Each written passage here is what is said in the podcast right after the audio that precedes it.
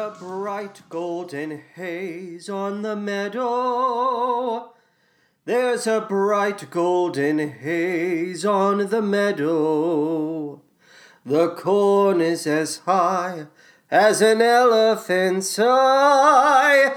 And I don't know the lyrics clear up to the sky. I welcome you to this, the latest entry in our Broadway in Chicago series. Oh, hello. I am here with Benny, and we are talking about Rodgers and Hammerstein's Oklahoma. Yes, that's true. We have, in the past, we have talked about Oslo, Mean Girls, Once on This Island, Summer, the Donna Summer musical, and most recently, we analyzed the Chicago premiere production of Paradise Square. Now, you are probably thinking, hey, hey, hey, hey, hey, wait a minute, aren't you supposed to be talking about Pretty Woman, the musical? Well, I'm here to tell you it never came because the run of performances was canceled due to a breakthrough, a breakthrough case of COVID. Oh, terrible. Honestly, genuinely terrible. And I, I hope everyone involved with that production is safe and sound and healthy. But here's the thing because the production was canceled, I was not able to see Pretty Woman, the musical, and we never recorded an episode, okay? So we had to move on. We had to move on to this, the next subject of our Broadway in Chicago series, which is, I just said it,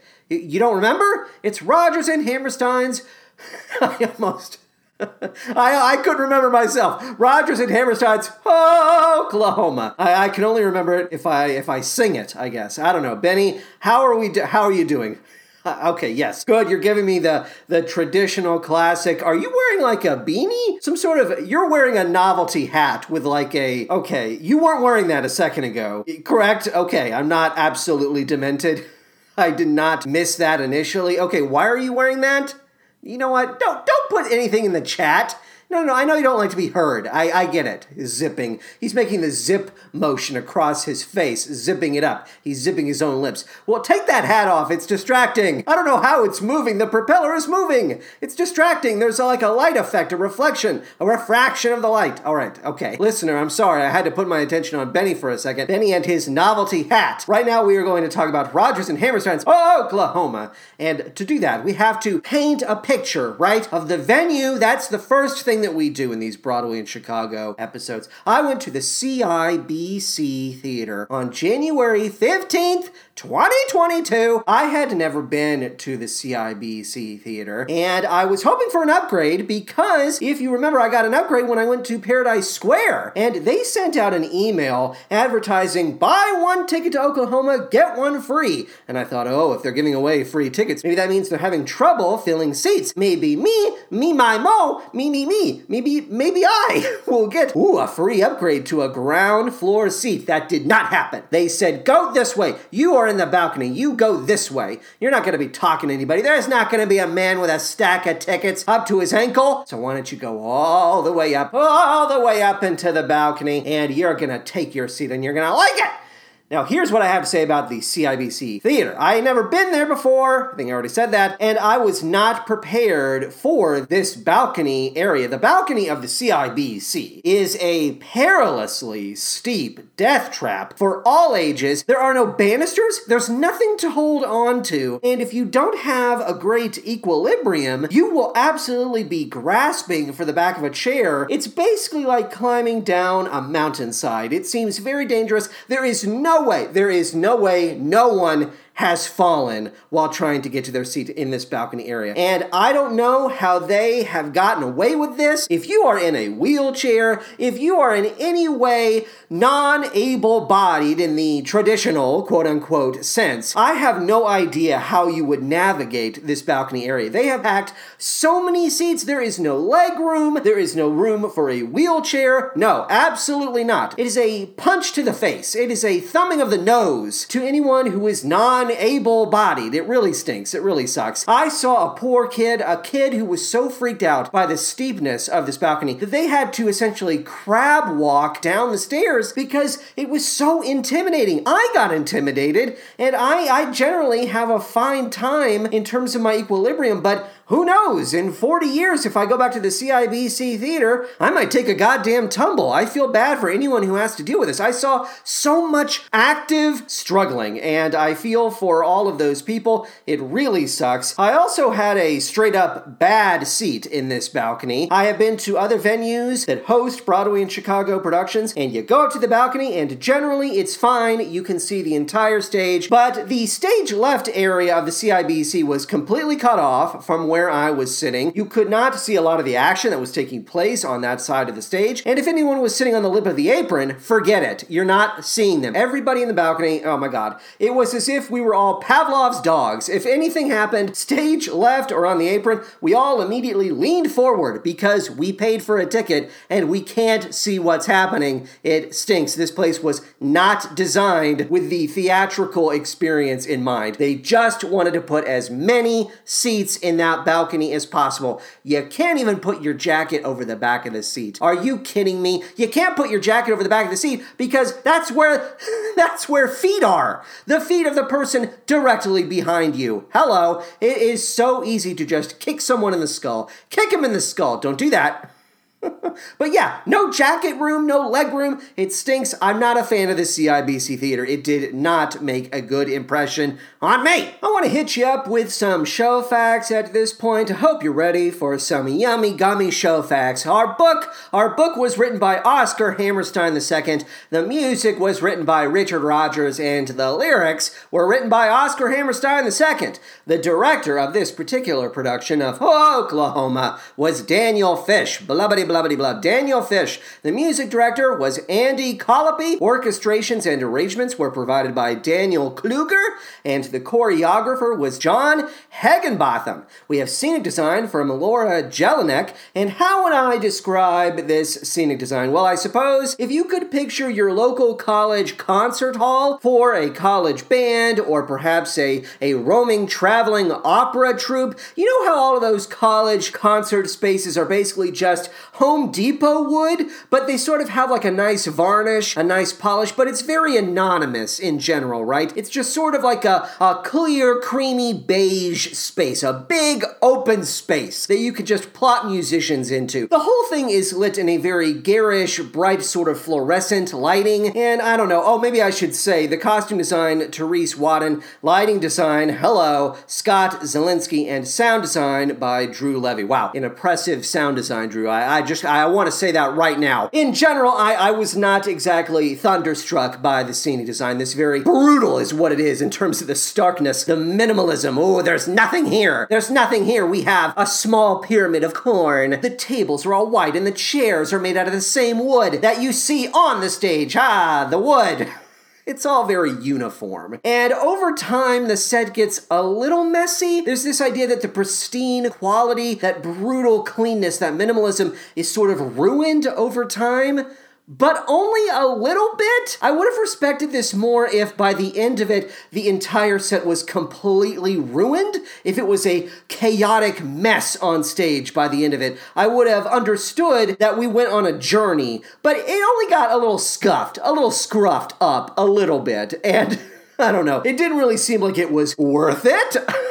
it did not seem as if it were worth my time. Uh, we do have the cast. We must reference the cast. We have Sean Grandillo as Curly, Barbara Walsh as Aunt Eller, Sasha Hutchings as Laurey Williams, Hennessy Winkler as Will Parker, Ugo Chukwu as Cord Elam, Christopher Bannow as Jud Fry, Sis as Ado Annie. Sis is most likely, I will say, the MVP of the production. We will get into that more in just a moment. We have Benj Mirman as Ali Hakim, aka the Peddler. We have a peddler. Hannah Solow plays Gertie Cummings. Okay, I, I guess I should say, I'll just pause right here. Gertie, the character of Gertie in this revival of Oklahoma has a running gag where she laughs, and the laughter goes on and on into infinity. At one point, she starts laughing on stage, walks off stage, and we can hear her laughing off stage for a solid 90 seconds. And that's the sort of gag that gets a laugh out of an audience. It's more of a guffaw. We're sort of baffled. We don't understand why this joke keeps coming up. We don't really know who this woman is. Gertie Cummings, Who is she? She's a rival for Laurey. She's trying to get with Curly. Yeah, that much we understand. But her only real distinguishing characteristic is this hyena laugh. And wow, they enjoyed going back to that well again and again and again. They were thirsty for some laughs, I have to say. And after a while, we were sick of it. I speak for the trees. I speak for the entire audience. We got tired of it. But we're not done with this cast. We also have Mitch Tebo as Andrew Carnes, Patrick Clanton as Mike, and we also have a lead dancer that is Gabrielle Hamilton. When it comes to program observations, you're probably thinking, hey, hey, hey, wait a minute. Don't program observations come before the show facts traditionally? Huh? huh? Well, not this time. Not anymore. Moving forward, program observations come after the show facts, okay? All right, I'm making a big deal out of it, but unfortunately, I have nothing to say about this program for Oklahoma, so we are going to keep moving forward. I have one story to tell regarding my audience, the audience I experienced this show with. It involves two adults and a kid. This story is not going to blow your mind. It's not wild. I, I have to say, this audience did not give me a lot to work with, but I found this interaction noteworthy because I just don't like the way parents or adult parental figures in general talk to kids sometimes. It kind of seems like adult parental figures get off on checking kids, like, hey, hey, like they're on a leash. And I, I get really annoyed when I hear exchanges like this. So the kid who was completely well behaved, this kid was probably between the ages of 10 and 12, and they seemed perfectly well behaved and they were within arm's reach of these two adults. But apparently, that wasn't good enough. That wasn't good enough because weird adult number one decided to check this kid. They said, Hey, what are you doing? Get over here. You're roaming. And then the second weird adult in this scenario said, Yeah, roaming. And the kid said nothing, and the kid came back into the fold. I, I guess because they couldn't see the kid, the kid was behind their backs, like, Where's the kid? Hello? Where are you? You need to be directly in front of me. I have object impermanence syndrome. Hello? You're roaming. Just shut the fuck up. I know you don't have a personality or any sort of drive or any sort of internal monologue. I know that you just completely are obsessed with with controlling this kid because you have no brain. You have no ability to just be yourself in the moment and assume that your kid is fine. Your kid is not doing anything. They have not said a fucking word. this story is not exactly as I said earth shattering or anything like that, but I don't, I really don't like it. I, I'm sorry that you have been saddled with this kid. I'm sorry, but that's not the kid's fault. Shut up. You're fucking roaming mentally. You should be in a home. I'm sending both of you to a home. That's what I'm doing. Goodbye. Should we put this in here, Benny? I, I want to talk about the free gift that I got. I guess we should just throw this in with the audience observations. Yes, fine. Okay, so they made a big deal about how subscribers got a free gift. Don't don't forget about the free gift. And when I got my free gift, I was, I guess I was a little disappointed because when I hear gift, I think, you know, a box with a ribbon in it and there's something fun inside, like a snow globe or a pair of sunglasses or a t shirt. A t shirt would have been fun. Instead, we all got official Broadway in Chicago face masks. And, I mean, thanks, I guess. I mean, I hate to be. Oh, I hate to be a burping idiot. We're leaving it in. I hate to be a jerk, but we all have masks, okay? It's 2022. We're two years into this pandemic. We're in the theater. We we I'm double masked, okay? We have enough. I think you could have just gone out of your way to give us something that's a little more fun that doesn't remind us of the fact that this is a risky proposition, that going to the theater is in and of itself a risk now, okay? Maybe that's not fun. I don't like to associate gifts with risk. Here's a gift that reminds you of mortality. Here's a gift that reminds you we only have so much time on this earth. Here's a gift that reminds us that that time can be cut in half, depending on the circumstances. Holy crap. I mean, I kept the mask. I plan to use the mask. I will wear it. Let's say I'll just wear it to the next production. I'm sure it'll make someone very happy. Oh, look, they're wearing the mask. I'll wear it. I'll wear it over the other mask that I wear. I have to double mask at the theater. I just I get very antsy. I get very antsy. Let's do let's do a quick plot summary for those of you who may not be familiar with Oklahoma. Let's do that right now. Oklahoma is about Curly and Laurey. Curly and Laurey are in love with each other, but oh gosh, they're so stubborn. They're too stubborn to admit it. They're like characters out of a Chekhov play, except they're not insecure so much as they are arrogant and grumpy. They're very arrogant and grumpy, and so they refuse to tell each other that they love each other. Oh, it's very frustrating. And then we have Jud. Jud is traditionally the villain of the piece. He is also in love with Laurey, thus, we have formed a love triangle, a, a classic love triangle. And in this revival, Laurey sort of likes Jud. She likes him too, but he also scares the shit out of her. It's it's very complicated. There's a more comical love triangle going on, and that involves Ado Annie, Will Parker, and Ali Hakim, aka the peddler. We have a peddler, it's true. What you need to know about the pacing of Oklahoma, no matter what version of it you're engaging with, the, the pacing is in no hurry to move things along. The show is in no hurry to move things along, I should say. There's a box social and a dream ballet and a whole kangaroo court sequence. That's all in Act Two. Act One is all about dithering. Everybody's fucking sitting on their own thumbs. Oh, should I? Shouldn't I? What should I do? Oh my gosh, I'm dithering out the wazoo. Would anyone like some corn? Would anyone like a beer? Let's just talk about what we may or may not do for an hour and 24 minutes. We also dedicate a lot of time to a novelty telescope. This is a very big, I don't know if it's a telescope, but it's a big prop. It plays a big part in the plot. This telescope, it shows you dirty pictures. It's not a telescope. You look into it and you, you turn the little slider, the little doodad, the gizmo, and it shows you a dirty picture of a lady in her lingerie. Oh, oh, oh, you can jerk off with one hand while looking through the telescope, and holding it with your other hand. It's a genius invention. It's also a knife. Uh, there is a knife inside the telescope, and it's used to kill your enemies. So you buy this thing, and you approach your enemy, and you tell your enemy, hey, do you want to see a dirty picture of a woman in lingerie? And hopefully your enemy is stupid. And they say, of course, uh, yes, thank you very much, my enemy. And you say, oh, you're, you're very welcome. And, and he brings the telescope up to his eye, and, and right when he's ooh, right when he's at his horniest, right when he's about to come, you, you press a button on the telescope, and a knife blade comes out, and you shove it into their neck.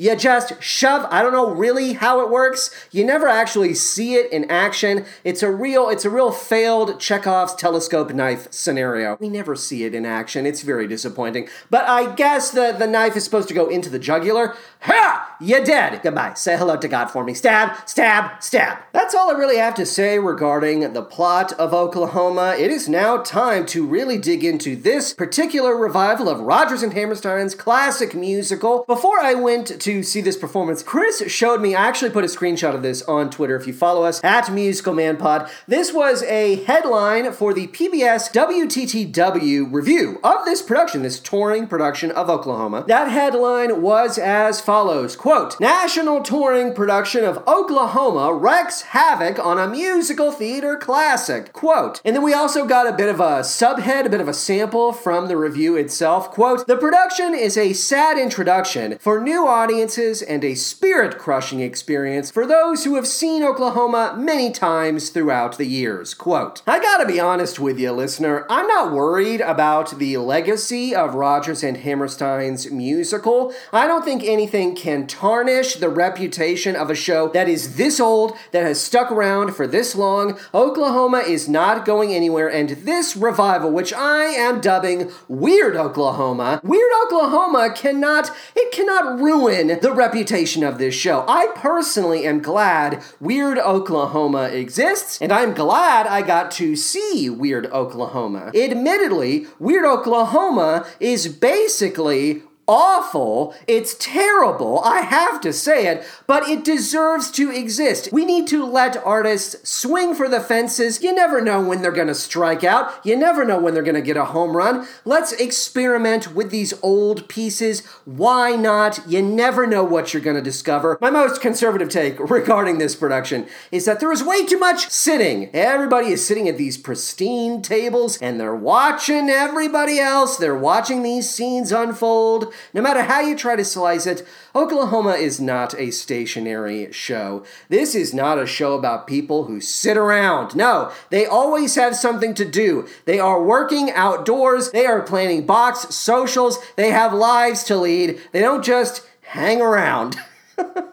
no, no, no. This is not Brecht. I do not wish to see the cast staring at each other. I sit. I'm the one who sits. I am the one who sits. You, you should be dancing. You should be moving around. Oh, also, in, in regards to the staging, most of the time, the lovers, the people who make up these couples that we talked about in the plot summary, they are about as far apart from each other as they could possibly be without being off stage. And that does not necessarily facilitate any real intimacy. It makes it very hard for the audience to connect with the characters. I don't know. I don't know if this is all part of Daniel Fish's aesthetic. Yes, yes, these characters say they love each other, but they couldn't be more far apart emotionally. Do they really know each other? There's a distance there. There's an intellectual mental distance that they may not be able to bridge. Enough already. Could you just have people be a little bit closer? Can you have them be a little bit closer? Just have them act like fucking human beings sometimes. If you don't want them to do it all the time, fine. But sometimes you have to make them seem like real people. Okay? That's all I have to say, Fish. That's all I have to say. That's not true. I have so much more to say. I want to start with the show's opening number. Oh, what a beautiful morning. Because in retrospect, the way Barbara Walsh delivers the line, Barbara Walsh, who plays Aunt Eller. That's right, Aunt Eller. She delivers the line, scared me half to death, in a way that absolutely should have sent my hackles up. Instead, they just sort of vibrated because I don't know, the way she says it, ugh, God. Curly says something like, Hey there, Aunt Eller. And she says it like this. She says the line, scared me half to death as, scared me half to death. And that's sort of the modus operandi, the agenda throughout this entire production. The characterizations are strangely cold blooded, and all of the dialogue, not all of it, but a great deal, a great majority of the dialogue, is delivered in this very affectless way. Would you like to go to the box social? I reckon that would be good. Maybe we could go tomorrow. That sounds good. It has a sort of Meisner quality. Oh my god, I cannot believe I'm just now coming up with this. now my hackles are definitely up. I don't like this. But it has that Meisner repetition if you have any experience in schooling when it comes to theater techniques and acting techniques. Meisner is a repetition system where you're not supposed to infuse the words coming out of your mouth with any emotion, and you're just supposed to say the words. Say the words and repeat them ad nauseum nauseum. The code is blue. The code is blue. The code is blue. The code is blue. No, too much emotion. The code is blue. The code is blue. The code is blue. Perfect. Some directors really get off on that. They really want that. And Daniel Fish, very obviously, is one of those directors because that is how he has directed most of this cast. It's not great. I'm also fairly certain that the production lost us, lost us as an audience during this opening number because it goes on a little too long. It goes on a little too long, and it is a little too up its own fanny. And I think we all sort of picked up on that. Everybody in the cast seems to be having a really good time. Just sort of indulging and just sort of wallowing in this. Like, hey, woo, groovy. We're just sort of singing. Hey, there's nothing going on on stage. We're all just sitting at tables looking at each other. It's real boring for you, but trust me, ooh, if you were up here in our cowboy boots, it would be a wonderful time. Well, I'm glad you're having a wonderful time. I'm not! What about the Surrey with the fringe on top? What about it? Well, I'll tell you what about it because this was red flag numero uno, number one. It involves Curly and Laurey, and Curly is trying to convince Laurey that she should ride with him to the box social. You should come with me, Laurey. And it goes on for a really long time, and it's very boring and it's not very interesting, mainly because they are about 10,000 feet away from each other. There is no intimacy, there is no connection. And then at a certain point, Curly turns to the band. The band is on stage with everyone else, and he sort of makes a motion to the band as if to say, and now this is what we've planned and i'm i'm pointing at you go and when he makes that gesture but the lighting completely changes. We go from the lighting I described previously, which is essentially fluorescent lighting in a college concert hall. I don't mean to.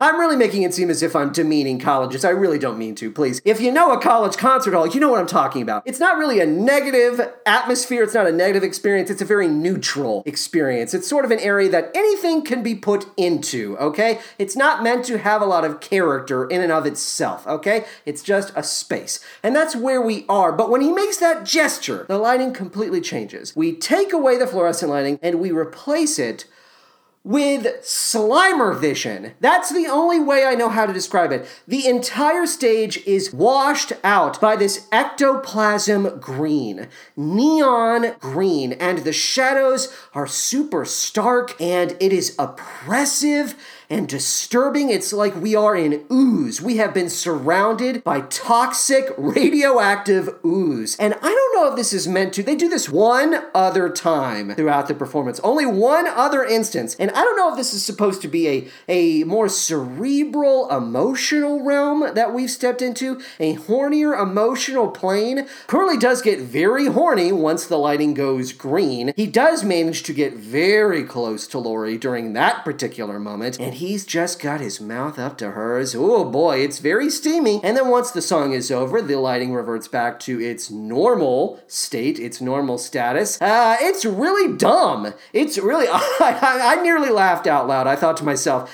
I am in trouble. We are all in trouble. We all understand that, right? We all understood that in the exact same moment when we went into Slimer ectoplasm vision. Oh boy, that's when we all knew that we were in for a very long two hour and 45 minute experience. An important rule of thumb regarding Weird Oklahoma nearly every attempt at experimentation, like Slimer Vision, for example, these attempts at experimentation are not thought provoking, they don't inspire any intellectual conversations, they're just laughable. They're just silly. That's the main word that you should apply to any of these any of these weird moments they're not interesting. They don't they don't facilitate anything. You just think to yourself okay I, don't mean to be a fucking moron who just sits there going what's this all about? I, I don't like what are you trying to do make me think I know, I know, I, I don't see myself as that. I hope I hope you, the listener, don't view me as some willfully ignorant rube who doesn't want to think. But it doesn't make you think. It just makes you laugh. And honestly, I think the show forfeits any right that it has to intellectual credibility during the, the performance of Kansas City. Kansas City is supposed to be this very comical number in which Will Turner talks all about how how advanced Kansas City is. Oh, everything's up to date in Kansas City. It's a very lighthearted, silly number. And I think that you you sort of forfeit intellectual credibility when when you have Will pick up an ear of corn from that carefully arranged pyramid of corn. I, I think everything goes out the window when he takes that corn cob and puts it up to his cock.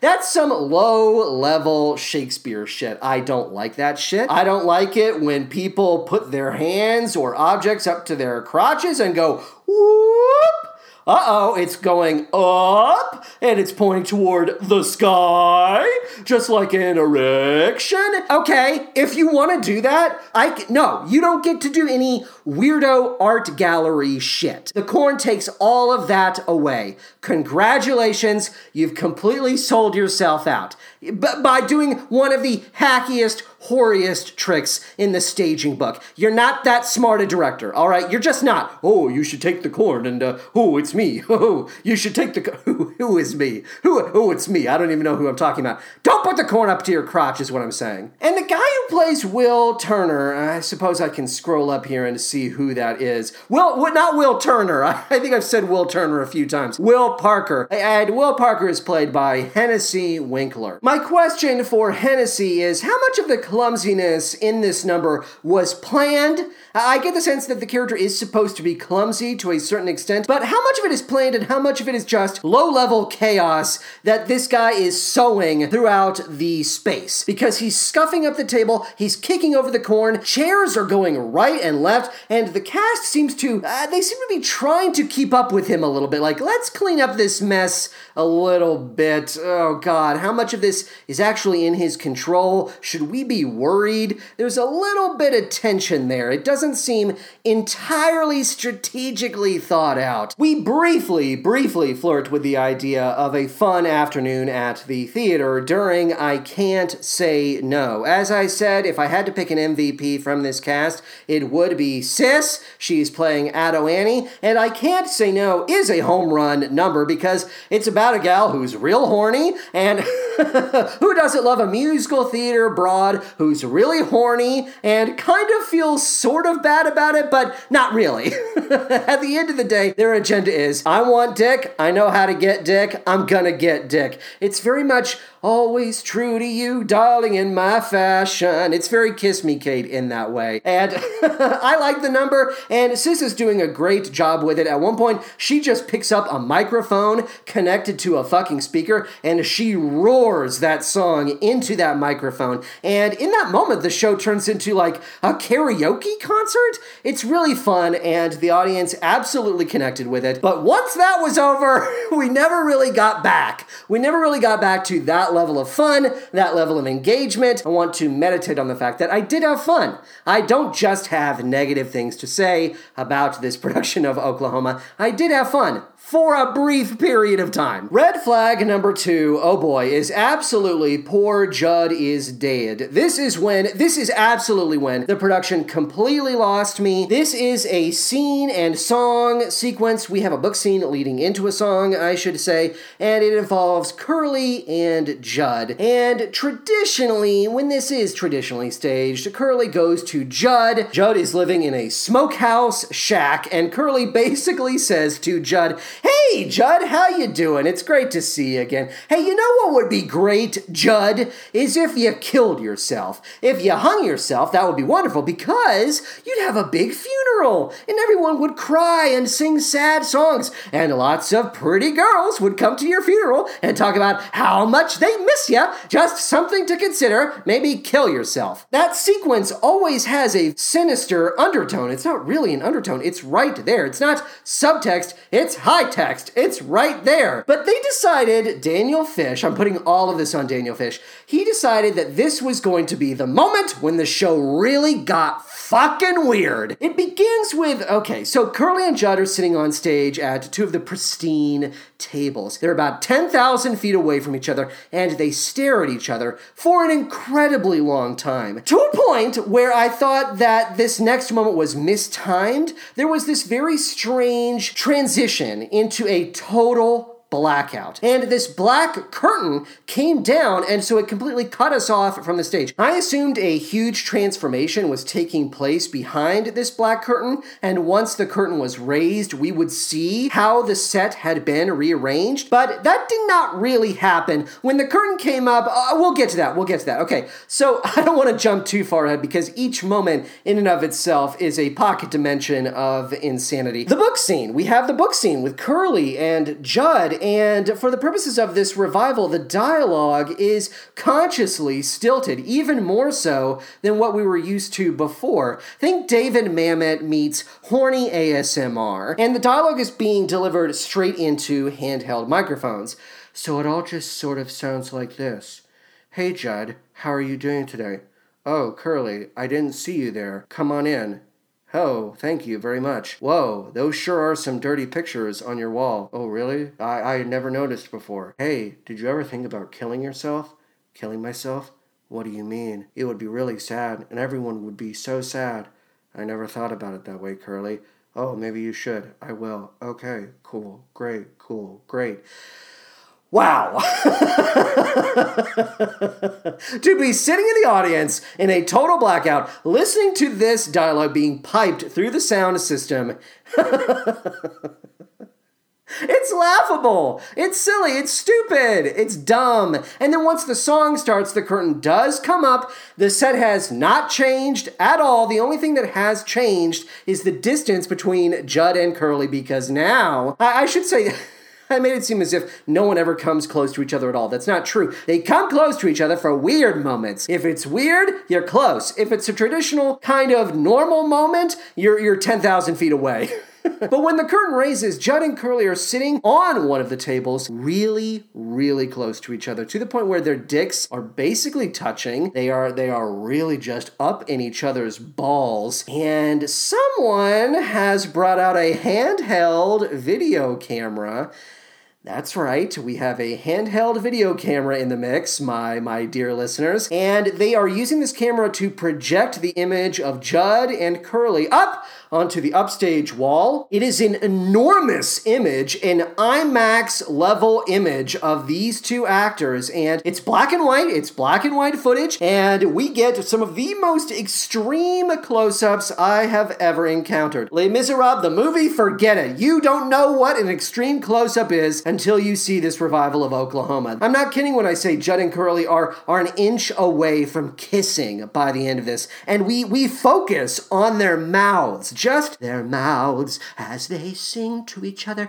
We are so close to kissing. I say, why not have them kiss? Why not? Who cares? I have to say, no one likes handheld camera work as a theatrical device. Can we all get on board for this? No one liked it in the most recent revival of West Side Story, and no one likes it here because we're not going to the movies. I am not holding a bucket of popcorn, all right? I came to see theater. I want to look at the actors on stage, all right? This isn't a Celine Dion concert. You don't have to blow them the fuck up, and I don't want to see their nostril hair. I don't want to see their their zits, their, their cavities. No thanks. Get the fuck away from me. And then Oh boy, as if that wasn't bad enough, then they use gunfire during this sequence as a cheap shock. The gunfire comes out of nowhere and everyone goes, Oh, oh goodness, oh, oh God, gunfire. Well, now I'm paying attention. It's so fucking cheap. It's basically like putting an electric shocker under your seat at a fucking movie. It's so lame. And this combination of, okay, so that's basically my description of that whole sequence. It's terrible. And this combination of a total blackout and ASMR dialogue is used again. They do it again in Act 2 because Jud and Laurey make out in the dark. And at one point you hear a belt buckle being undone. So it's like. Mm,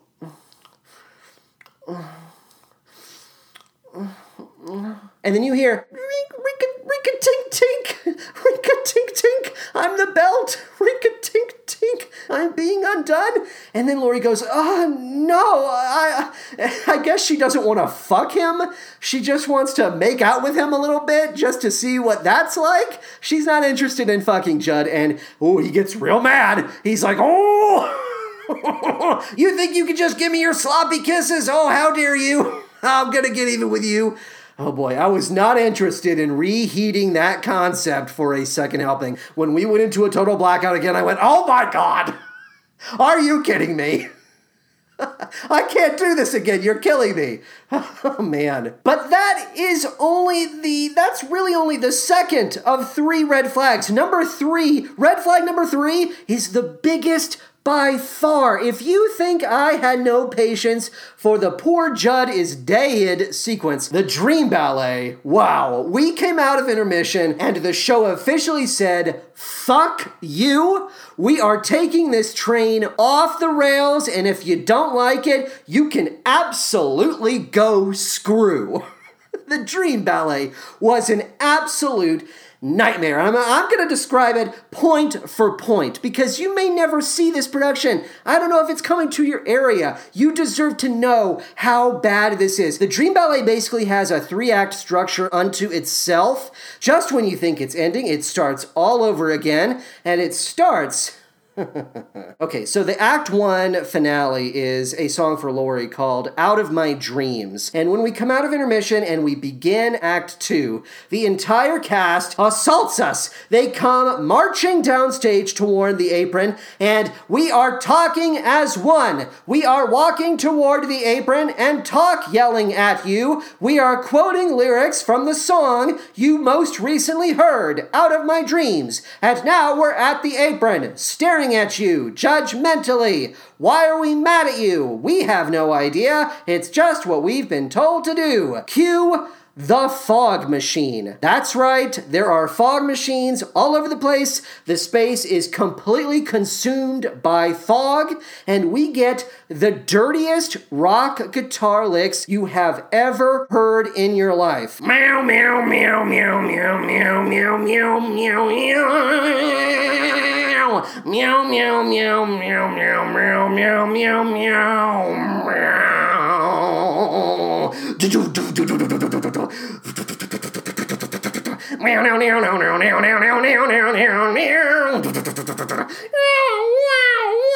There are no cat sirens. I just threw those in there. But there are absolutely helicopter blade effects. There is, oh my gosh, I don't know why, but we are fully in Saigon. We are in Vietnam. We are in apocalypse now for the purposes of this sequence. I am not exaggerating. That is absolutely what they are trying to evoke.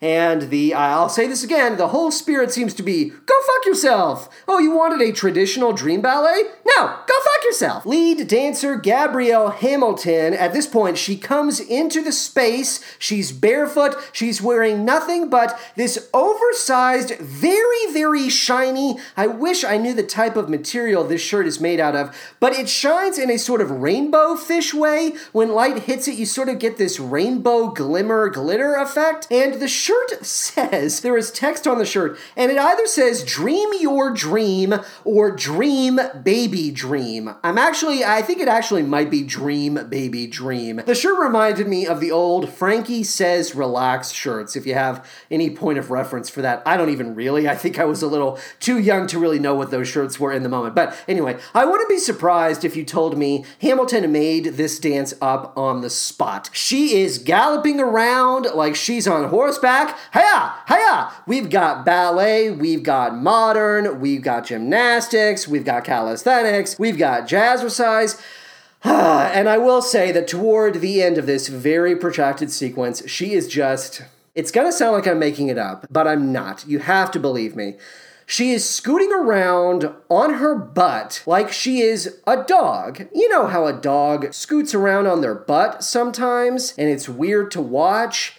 Well, that's what she does. And she does it for a not short period of time. She goes all the way upstage and she comes back all the way downstage. And it's it's it's a bad. Oh, it's bad. It's really bad. I don't mean to demean Hamilton. I'm sure it's very obvious that she has skill as a dancer, and I'm glad that she got this opportunity, but what she's being asked to do is, I'll say it again, it's silly and it's dumb and it's laughable. The dancing goes on for a while, as I said, and, and then at a certain point, oh yes, okay, here we go. We bust out the camera again. The handheld camera comes out again.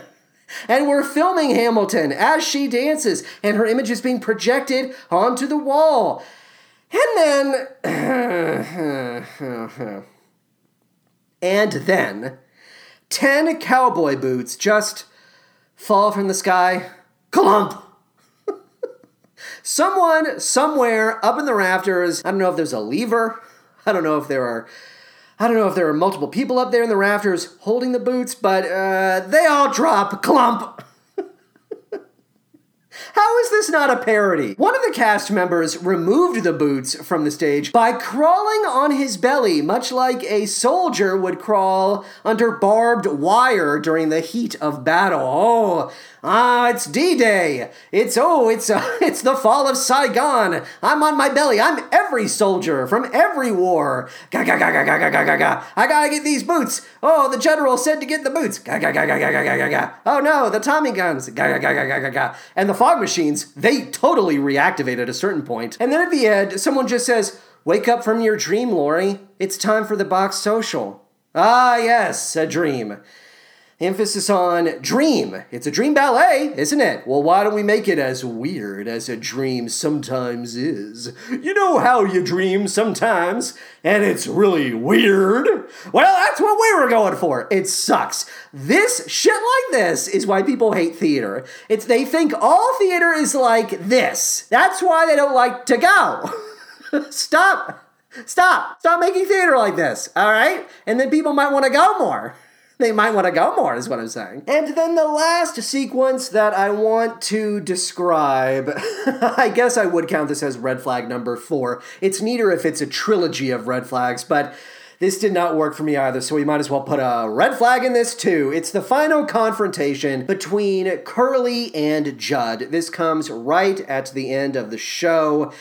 Oh boy, Jud interrupts the wedding of Curly and Laurey. He's wearing a nice brown suit the way I, I really should say the way they make Jud look in terms of the hair and costume design, they make this guy seem like a real drip, like an emo, long-haired, maybe a former skater, very sensitive Jud.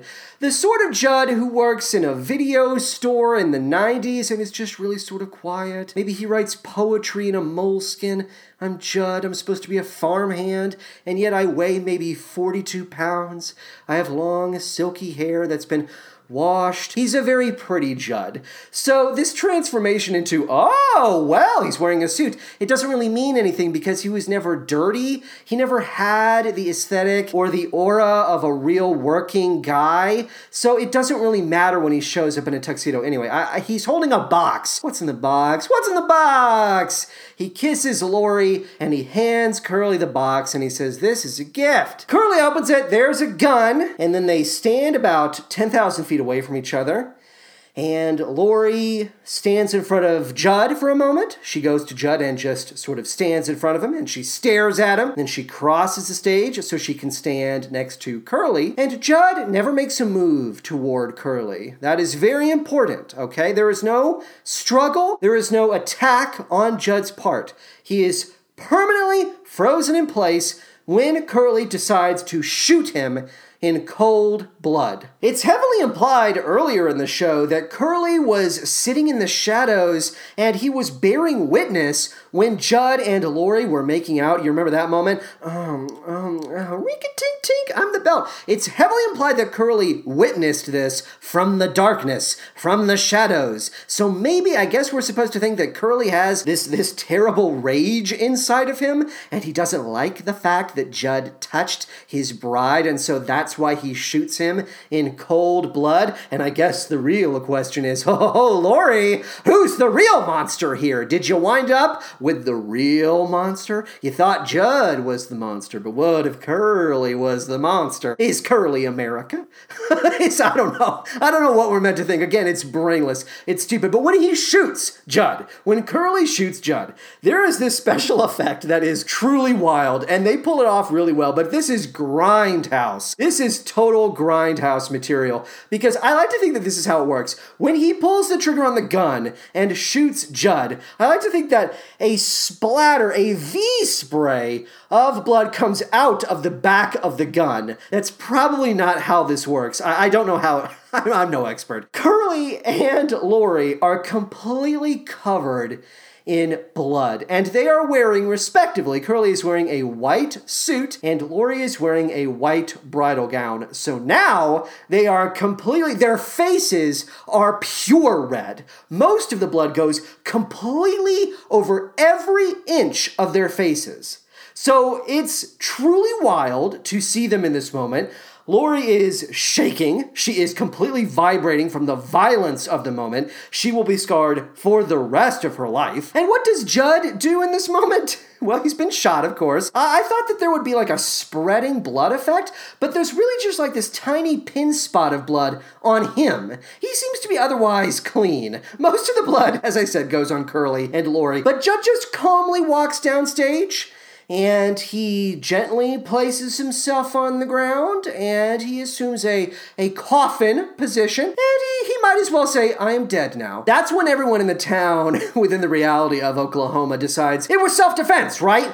Okay? All right? We can't bring Curly up on murder because it's self defense. And in a traditional staging, there are characters who say, well, that's kind of a, a weird thing to say. Do we really know if that's true? Is this maybe a little bit more morally gray than what we're trying to make it out to be? And everyone in the town tells those people to shut up. They say, shut up. It's his wedding night. He deserves to be with his bride on his wedding night. And so we are all going to agree it was self defense and that Jud attacked Curly, okay? Curly had to kill Jud because Jud was out of his mind. He was out of his mind. He was attacking Curly. In a traditional staging, there is a weird, sort of unsettling atmosphere that sort of surrounds this moment. You know, as an audience, that this is not exactly justice. This is not a straight and narrow path that we are walking. This revival just decides to really, really underscore that because everyone in the town is very cryptic and very creepy, and they all say things like, it was self defense. They say it like this Shut up. Everyone knows. We're all monsters. There is no morality. Okay, this is the wild frontier. Murder is fine. Murder is fine. We will bury this secret until we are all buried. No room for subtlety in this revival. No room, no room at all. Okay, I love the fact that this show thinks it's so probing, so thought provoking, but it's actually very condescending. There is no trust on the part of Daniel Fisher that we will be able to pick up on these themes, these ideas ourselves. No, we are stupid. We have to have everything stripped away and shown to us, shoved in our faces. It's so frustrating. And then during the final reprise of the title song, Oklahoma, Laurey looks like she's going to puke. She's singing, You're doing fine, Oklahoma, Oklahoma, OK, L A H O, oh God, oh God. I don't mean to project, but the cast seems to understand this is bullshit. I- I've been in the position where realizing a director's highly particular vision involves doing a lot of stupid shit on stage. Uh, that is confounding to general audiences. I can recognize that look in an actor's eye from a mile away because that look has been within my own eyes. In summary, I will say this no one needed to tear Oklahoma apart in order to expose its troubling guts. I've, I've basically already made this point, but I'd like to make it again. The worrisome dynamics and moral grays were always there for those who wished to explore them and examine them, and those who had no interest in doing so could simply kick back and have a good time. This revival does not want you to kick back and have a good time. Yeah, there's a little bit of comedy. Yeah, sometimes, yeah, you can breathe for a second, but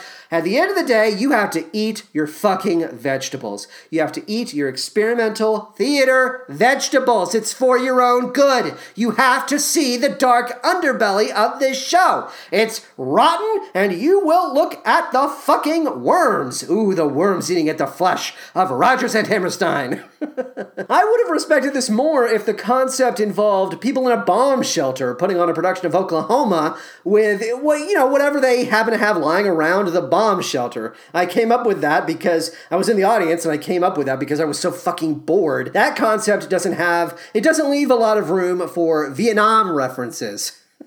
I suppose you could find a way to shove them in there.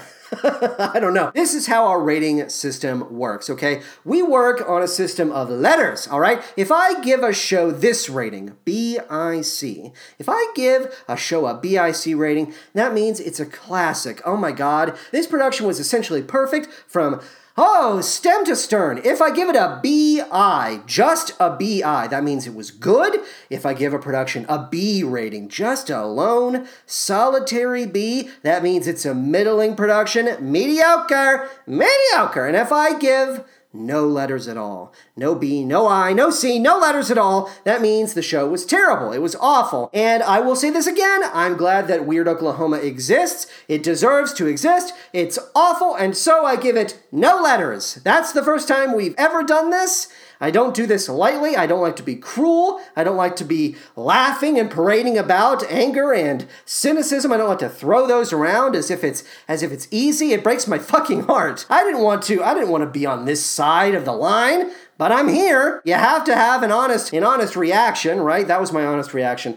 Coming up, I'm done. No more about Oklahoma. We have to look to the future. The next episode of Broadway in Chicago, the Broadway in Chicago review series, is going to drop on February 9th, and it's going to be dedicated to Hairspray. Oh my gosh. I was not really all that excited about Hairspray until I walked out of Oklahoma.